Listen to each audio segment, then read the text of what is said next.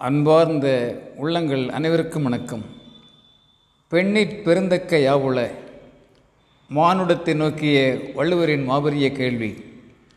பெண்ணினும் பெரியது பெருமை மிக்கது என்று துணிந்து சொல்வதற்கு எதுவும் இல்லை என்பதுதான் மாண்புடையோர் சொல்லுகின்ற மனமார்ந்த பதில். ஆனால் வள்ளுவரின் கருத்து ஓங்கி ஒலிக்கின்ற இதே மண்ணில்தான் தற்புகழ் கிளவி கிழவன் முன் கிளத்தல் எத்திரத்தாலும் கிளத்திக்கு இல்லை.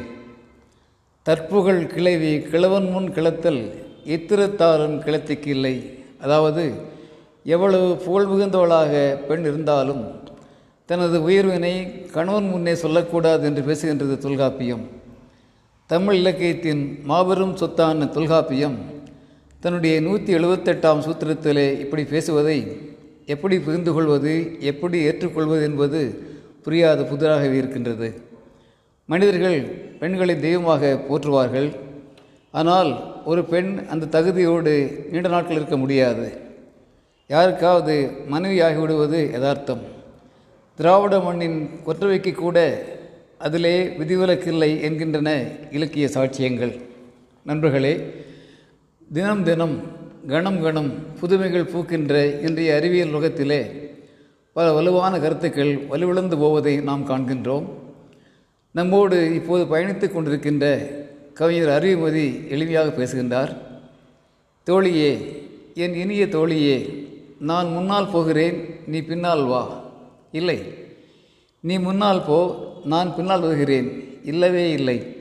வா இருவரும் சேர்ந்து போவோம் சேர்ந்து பயணிப்போம் என்று ஒரு நல்ல முன்னுதாரணத்தை முன்வைக்கின்றார் அறிவுமதி என்னை வைத்து தன்னை இழந்தானா?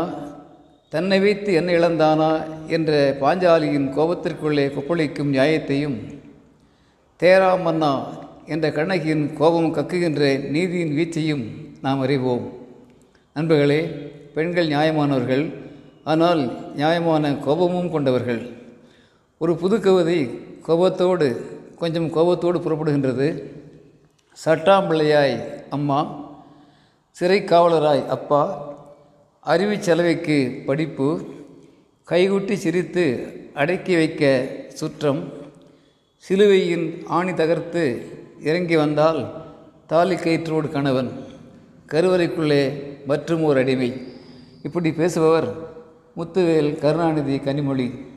நண்பர்களே மாதராய் பிறப்பதற்கு நல்ல மாதவம் செய்திட வேண்டுமம்மா என்ற கவிமணியின் கருத்தை கவனத்தில் கொள்வோம். பெண்ணுக்குள்ளே ஞானத்தை வைத்தான். புவி பேணி வளர்க்கும் ஈசன் என்ற பாரதி ஞானத்தை உணர்வோம். பெண்களை போற்றி பெருவாழ்வு வாழ்வோம். அன்புடன் அரங்க கோபால் இயக்குனர் சிபிஐஏஎஸ் அகாடமி கோவை.